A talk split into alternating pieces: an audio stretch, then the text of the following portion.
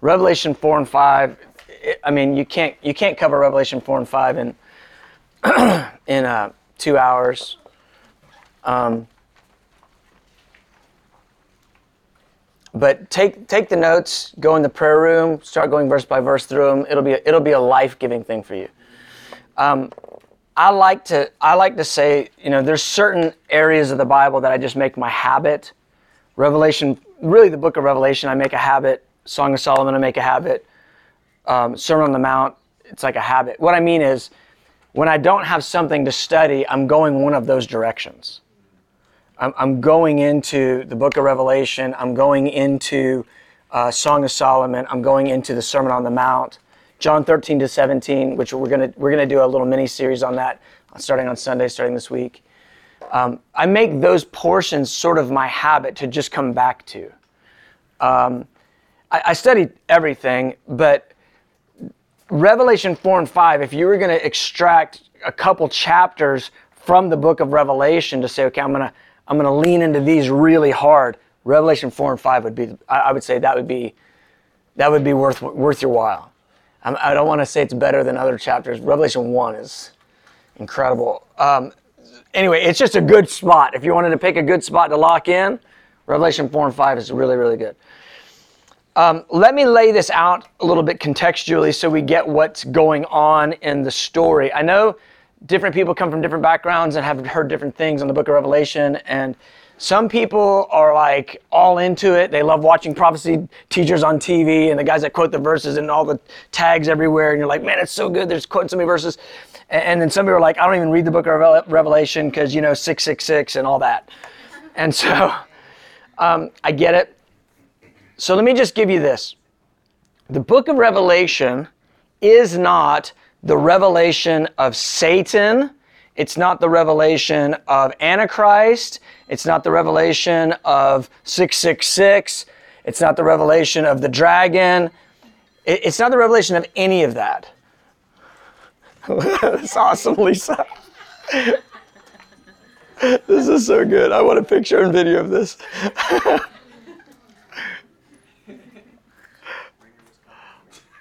I want to say this Lisa and Nathan Camp are some of our dearest friends in life. The fact that Lisa is in this internship, you have no idea how meaningful that is. She's a beautiful friend of ours.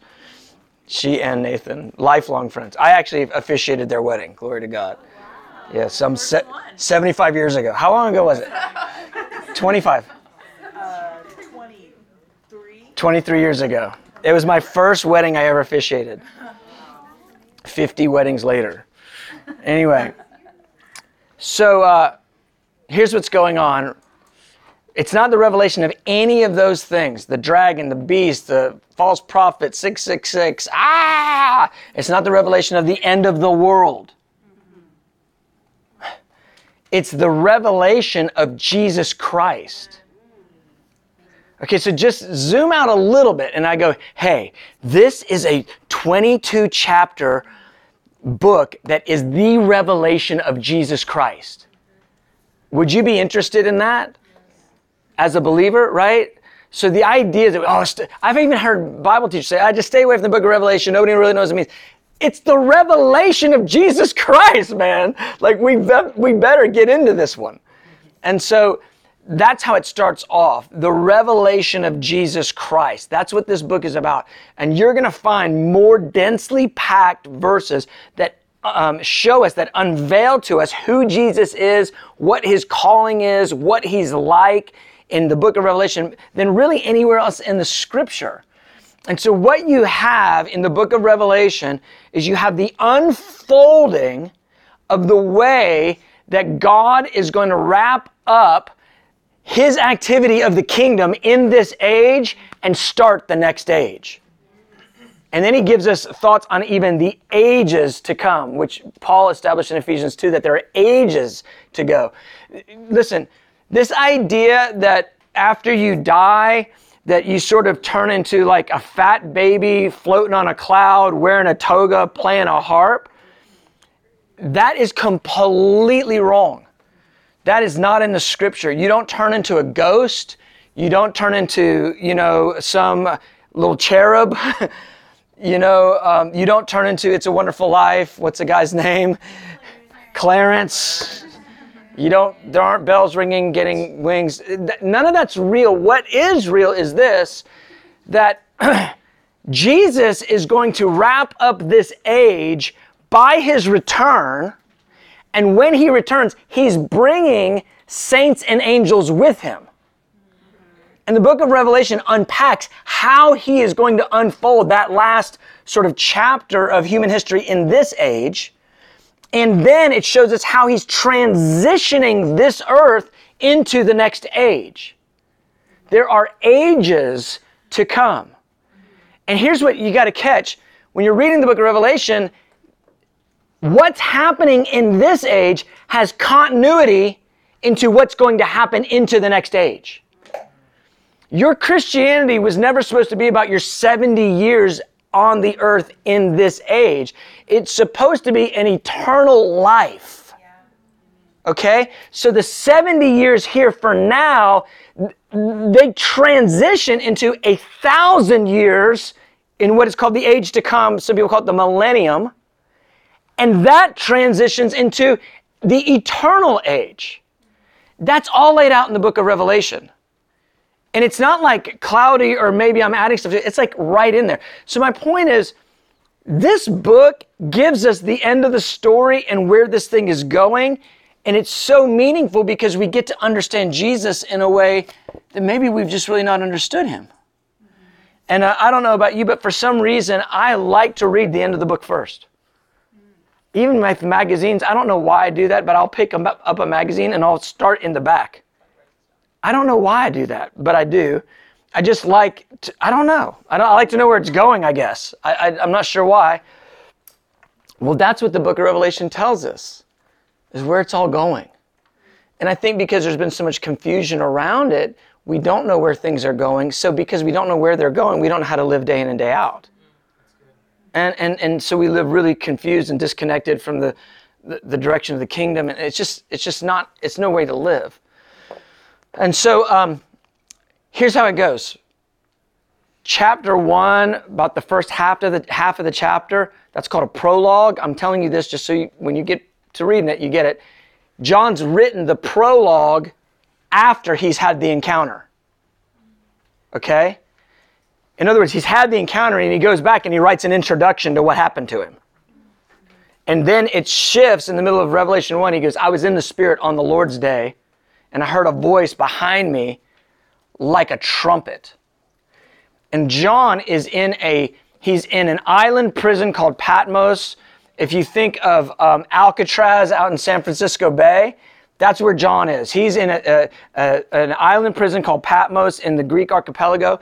He's out there on this island and he's, he's praying, and Jesus shows up.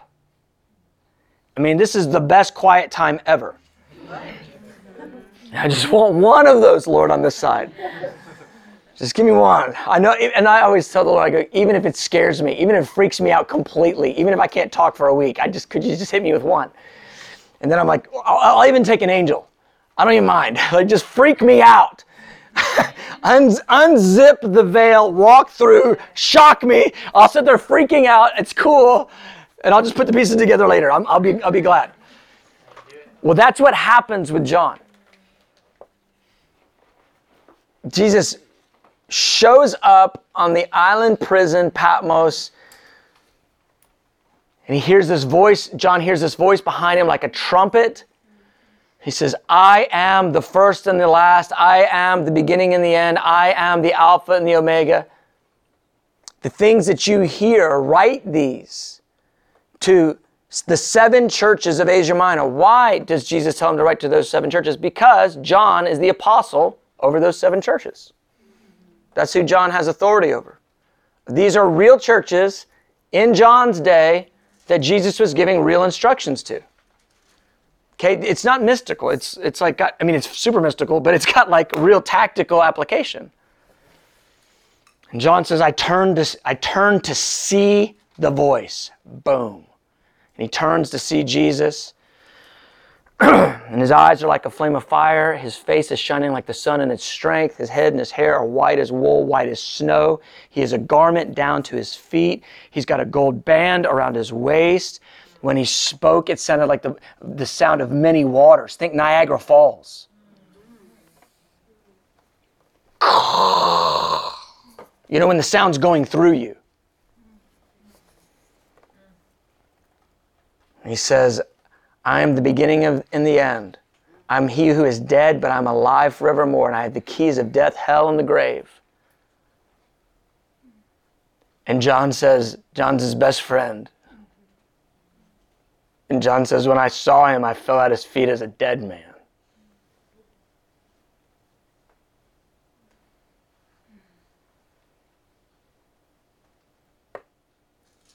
And he said, He came over to me and he put his hand on me and he said, Don't be afraid.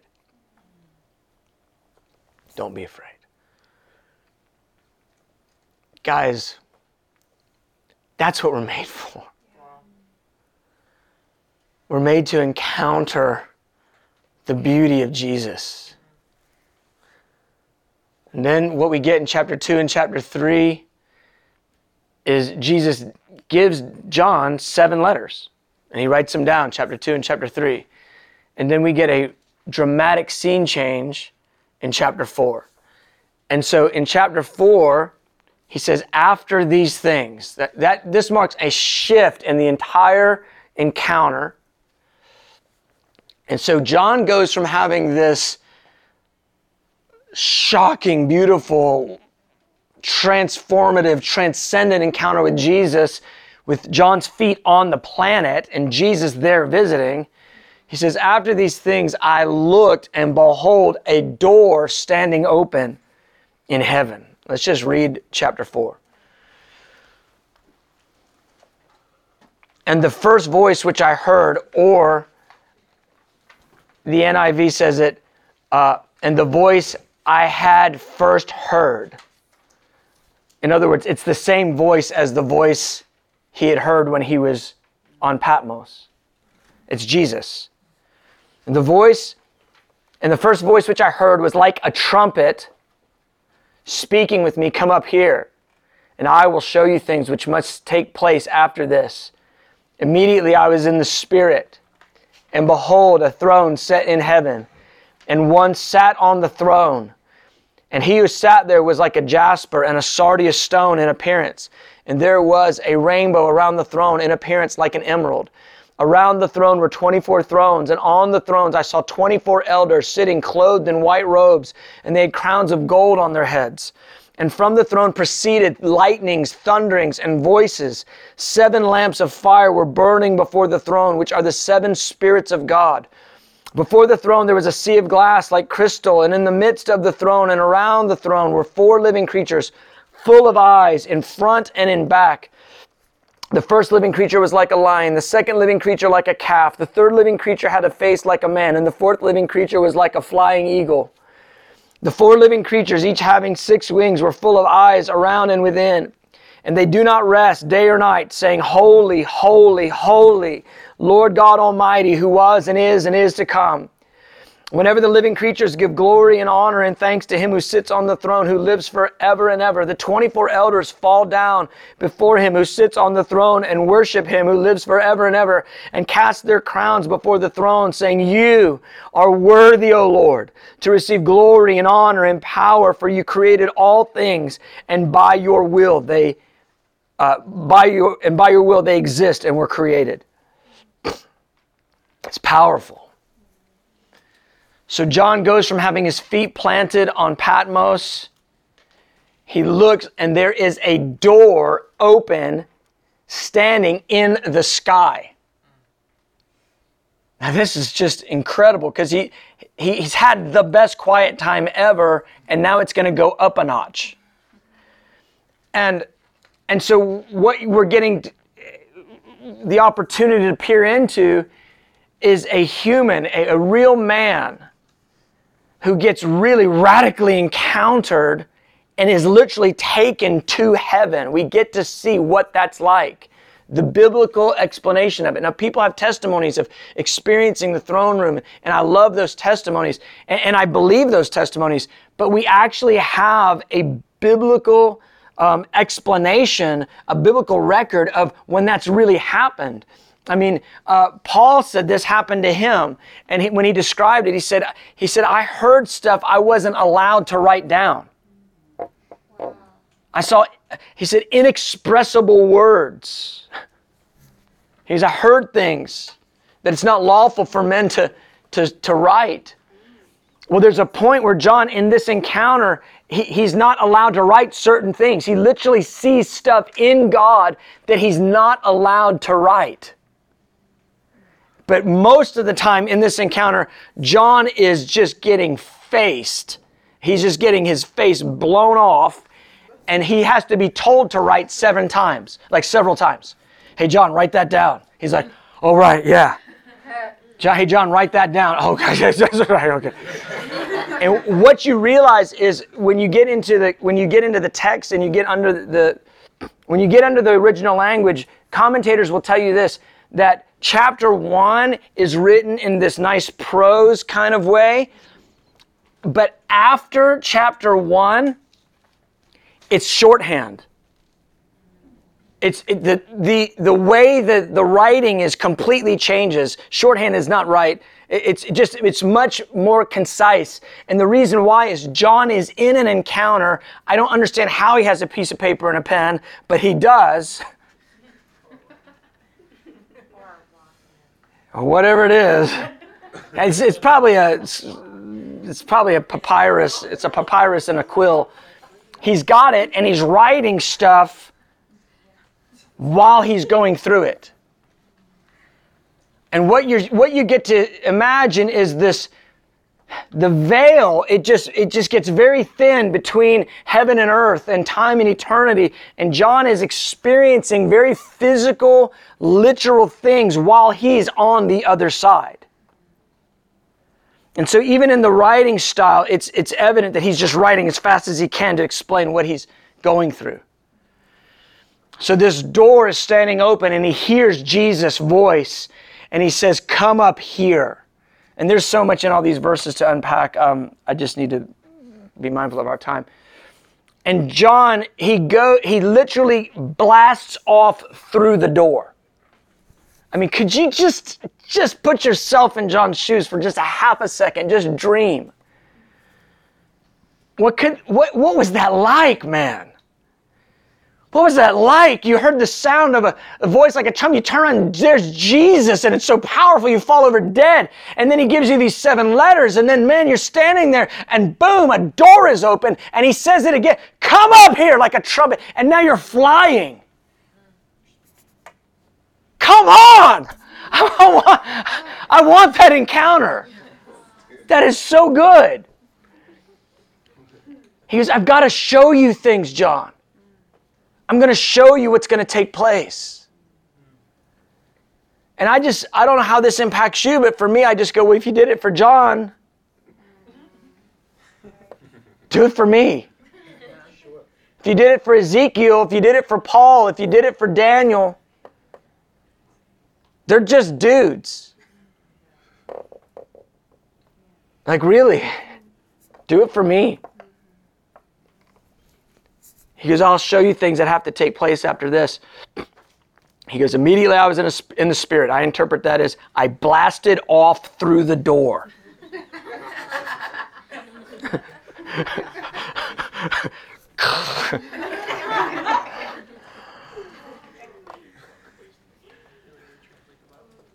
and behold, a throne set in heaven and one sat on the throne. He is now gone from feet on the planet to standing in the throne room of the uncreated God. And he's looking on the throne. Revelation 4, just for your own study, Revelation 4 is giving us details of the Father. Revelation 5 is going to give us details of the Son. Okay? And so he is now in, in Revelation 4 and 5, it's one scene Like the chap the chapter break doesn't help us really at all. It's one scene. In fact, Revelation 6 is a part of the same scene. It, it, so it's one one scene.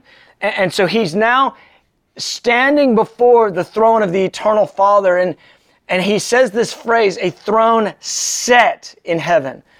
And that when you when you get a revelation of a throne set in heaven, it will change your prayer life.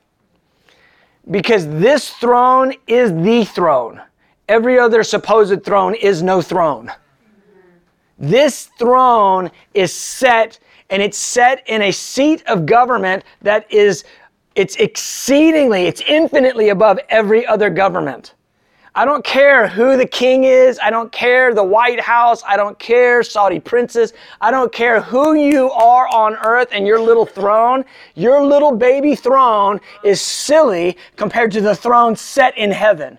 And here's the thing it might take somebody to pull crazy strings for you to get an audience with the presidents of the United States. But I want to tell you something the strings have already been pulled for you to get an audience with the King of Kings and the Lord of Lords. And you can walk right into this throne right now by the blood of Jesus, and you have an audience with the one who's on the throne set in heaven. And this throne is not impacted by any other throne. It's not under the influence of any sh- sanctions or economic trade agreements. It's not under the, the, it doesn't it doesn't sway over military might. This throne is established. It's set in heaven. And when you pray, you're not back row, please God, help.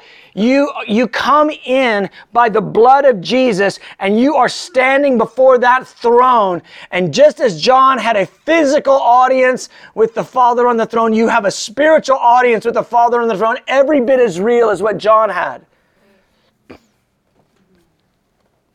We come near to the throne of grace to receive mercy and grace to help in time of need.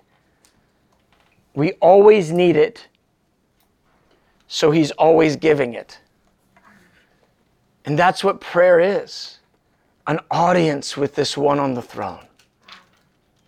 It's a throne set in heaven, and then one seated on the throne. Well, there's a couple points.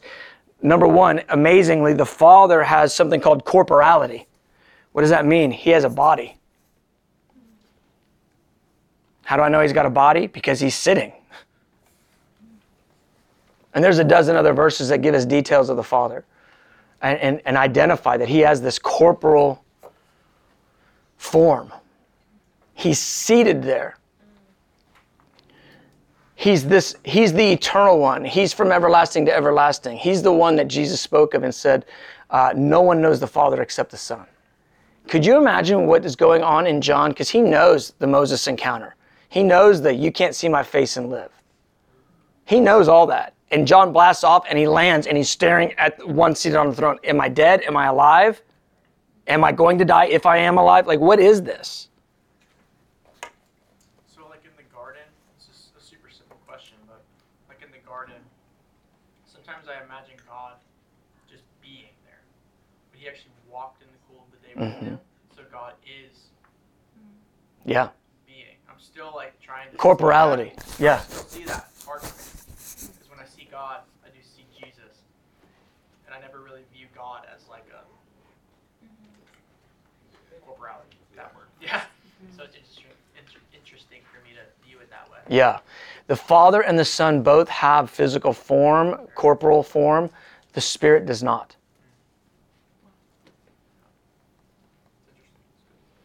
What about when it says that the Spirit came down like in bodily form? Like a dove. It said like a dove in. He, he fell like a dove, but he wasn't a dove. Oh. The, the, the movie that has the dove kind of fly in and land, Bro, I thought John saw a dove. No, he, he saw something come. The way a dove and the way a dove dives is fast. He saw he saw power, light, glory, beauty, whoa, fall on Jesus. That Yeah. makes more sense, Billy. Yeah. That makes more Thank you. sense. Yeah. Wow. That's much more dramatic. If Holy Spirit came, please, come on. Here I go. I'm gonna like perch. No, man. No. That's so much cooler. Like more excited about the That's funny.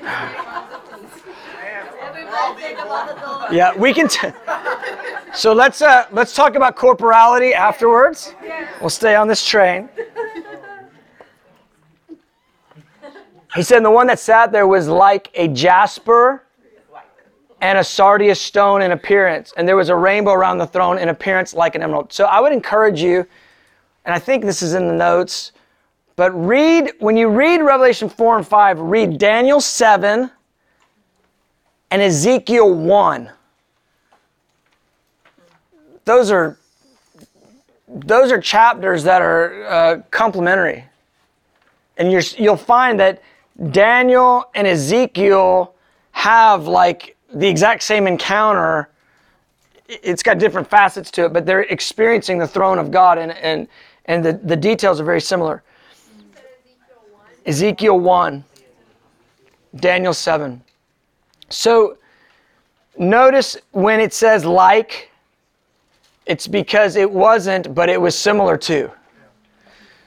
Um, simile and metaphor is used often to describe things that are infinite and eternal because we don't have anything on this side that is exactly like what he's seeing.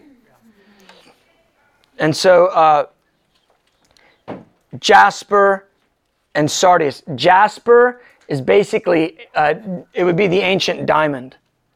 So this is a diamond-like glowing light coming off of the Father. Sardius would be like the ancient ruby. So it's this, he's got this diamond-like green. The the ancient jasper had a green hue. This diamond-like green light coming off of him. He's got this uh, this ruby-like red light coming off of him. This beautiful, beautiful uh, jewel light. I don't know what jewel light is, but that's what's coming off of him. And there's a rainbow around the throne. That that around is not this. It's this. Different, different, but is mysterious. She says that the wheel within wheel, uh, Ezekiel 1. So the rainbow that's around the throne is more of a dome. Okay? And uh, the rainbow on the throne in appearance like an emerald. All right, let's just stop there. We have jasper light we have sardius light. We've got diamond like, light green, ruby red, beautiful gem like light. We have a emerald rainbow dome. What in the actual heck is an emerald rainbow dome? Like, what is that? What is he even talking about right here? Well, some would say, well, who cares? I mean, we don't know what it is, or who cares? I, I care because it's in the Bible. And the reason the details are in the Bible is because they're supposed to impact us. So he- here's the point you put stuff in your room that you like. You decorate the way you like. Why? Because it expresses something about you. And what is going on in the throne room is an expression of who God is. And what we see in verse 3 is this is coming out of him. So thi- this beauty, this glory, this light, these colors, that's all emanating from the eternal Father. Like when you're approaching him, don't picture like like m- the mad judge. That's so not who he is and so boring. When you approach him, he is he is the, the scripture says he dwells in unapproachable light. He wraps himself in light like a garment. He is beautiful and glorious. He's shocking. He's overwhelming to the senses. he he is jasper and sardius. He is diamond like, ruby like. This is flowing off of him. When you come in to, to stand before the Lord, it is an overwhelming experience of wonder, fascination, glory, and beauty. There's a reason why you like interesting colors. There's a reason why you like sunsets. There's a reason why you like amazing art and fireworks. There's a reason why you like all that stuff. All that stuff that, that it, it, it, it attracts you and it enthralls you. All of it, he, the scripture actually says it's all a shadow compared to the real. And what's coming off of him makes Steven Spielberg look like an infant. Look like a baby. Baby filmmaker. he just, what's coming off of the being of God, it's supposed to captivate you. He is captivating. It's supposed to make you wonder. It's supposed to shock you. It's supposed to be. You, you, ever seen like a crazy sunset? I remember when my wife and I, the first time we went to Hawaii, we went on our 10th anniversary, and the first night there, was like the sun hit the ocean and it exploded into the sky, and it was every color. And I literally did the full on tourist. I pulled over to the side of the road, I was like, standing out beside my car, like, what in the heck? And all the locals are going by normal because this is every night. But I've never seen anything like that. And I'm just, I, am I'm, I'm just mind boggled. I'm taking pictures. I'm like, what is going on? And that's that's shadow compared to him. If if if somebody walked in here with a 10 carat rock diamond, right? I mean, just bling times a million. All right? And let's just say we had all the lights like really tuned and pointed to the diamond and it is fast it's blowing up all over the room right? And and and i'm holding it in front of you guys and you're like oh my gosh. And and and we we just set it there and we have all the lights exploding everywhere and the fastest beauty color fire everywhere. And i'm and i'm and i'm looking at the shadow that's cast on the floor and I'm going, Isn't it beautiful? Isn't it amazing? Wow. You'd all be going like, What is your deal? Do you not see the fire, the glory, the one? This is a 10 carat perfect diamond. I mean, it is exploding in this room, and you're staring at the shadow. Guys, this is how most people live their lives, imagining that there's some there's something more practical about the shadow. You're too heavenly minded to be any earthly good. That is a lie. If you are not heavenly minded, you will be no earthly good. There's no way to be earthly good unless you are captivated with the center of reality, which is the throne room of God.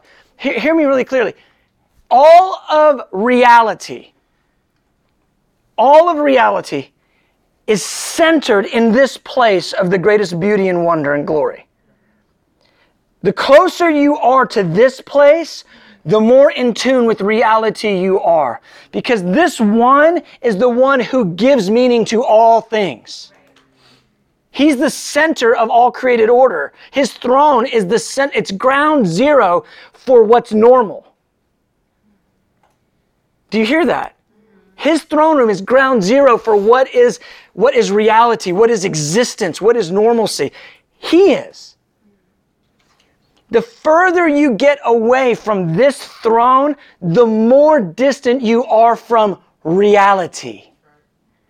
The further, the closer you come to this throne, the more in tune you are with ultimate reality. I don't care how wealthy you are. I don't care what status you have. I don't care what throne you sit on, what business you run, how many likes or forwards you get. None of that's real if it's distant from this place.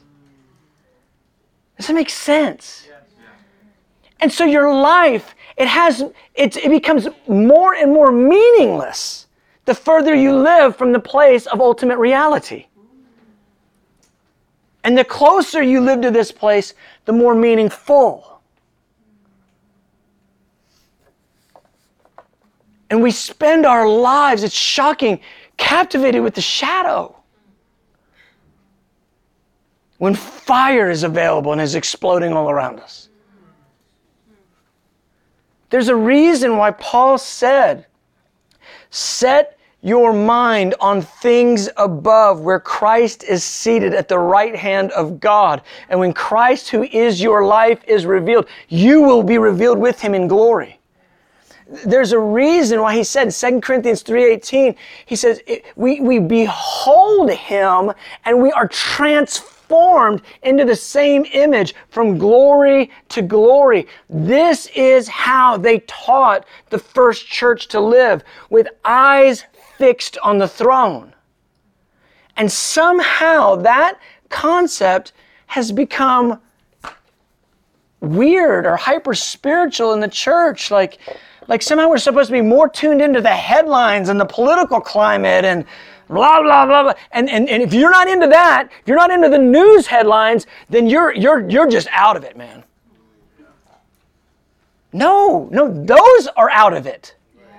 There's a headline right here that says magnificence is just an eye close away from me.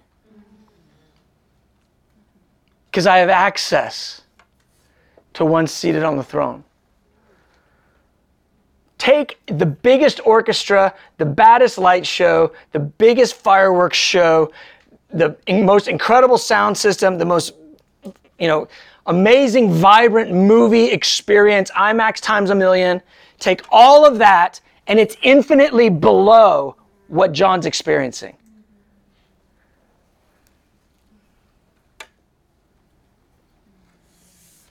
We, we just got to get that. Otherwise, we live bored and disconnected, chasing shadows with hearts that are completely closed down, trying to figure out what's the meaning of life anyway. All right. We're three verses in. This is great. this is amazing. Y'all need a break? You're taking them. I'm watching y'all. All right, that's fine. See? All right. Just playing, just playing bitch. Verse 4. So here's what we have. Wow, that's a lot of blessing. Around the throne were 24 thrones. On the thrones, I saw 24 elders sitting clothed in white robes, and they had crowns of gold on their head. Clothed and throned and cl- crowned. Who are the 24 elders? It's up for grabs.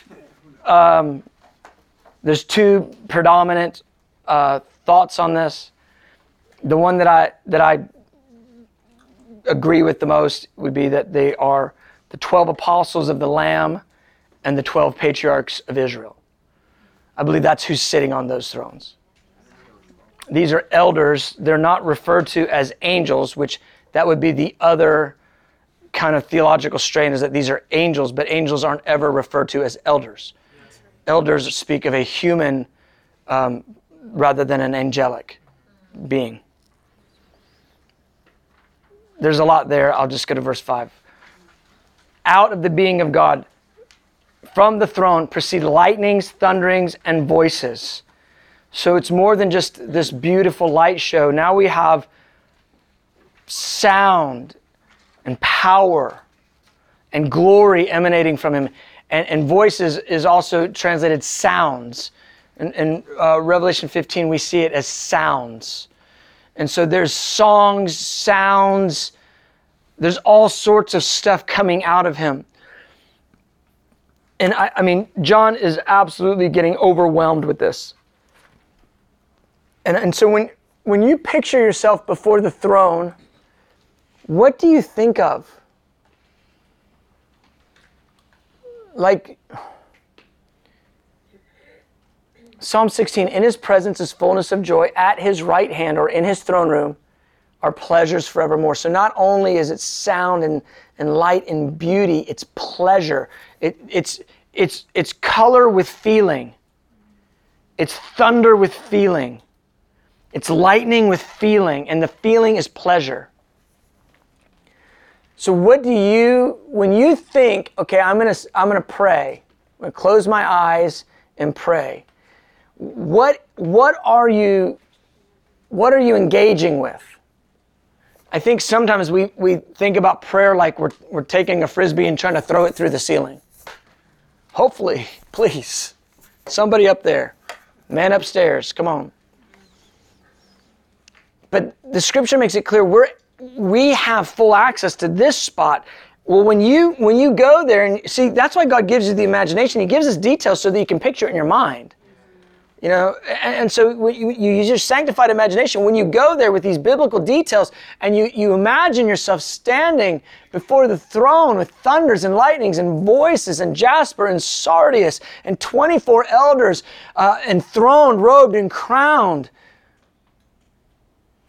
And the place is just animate with pleasure. All your pleasure centers are pinned to 10. All your all everything you can take in, it's pinned to 10. I mean, all your all your scales are tipped. This is what we're coming before when we're praying.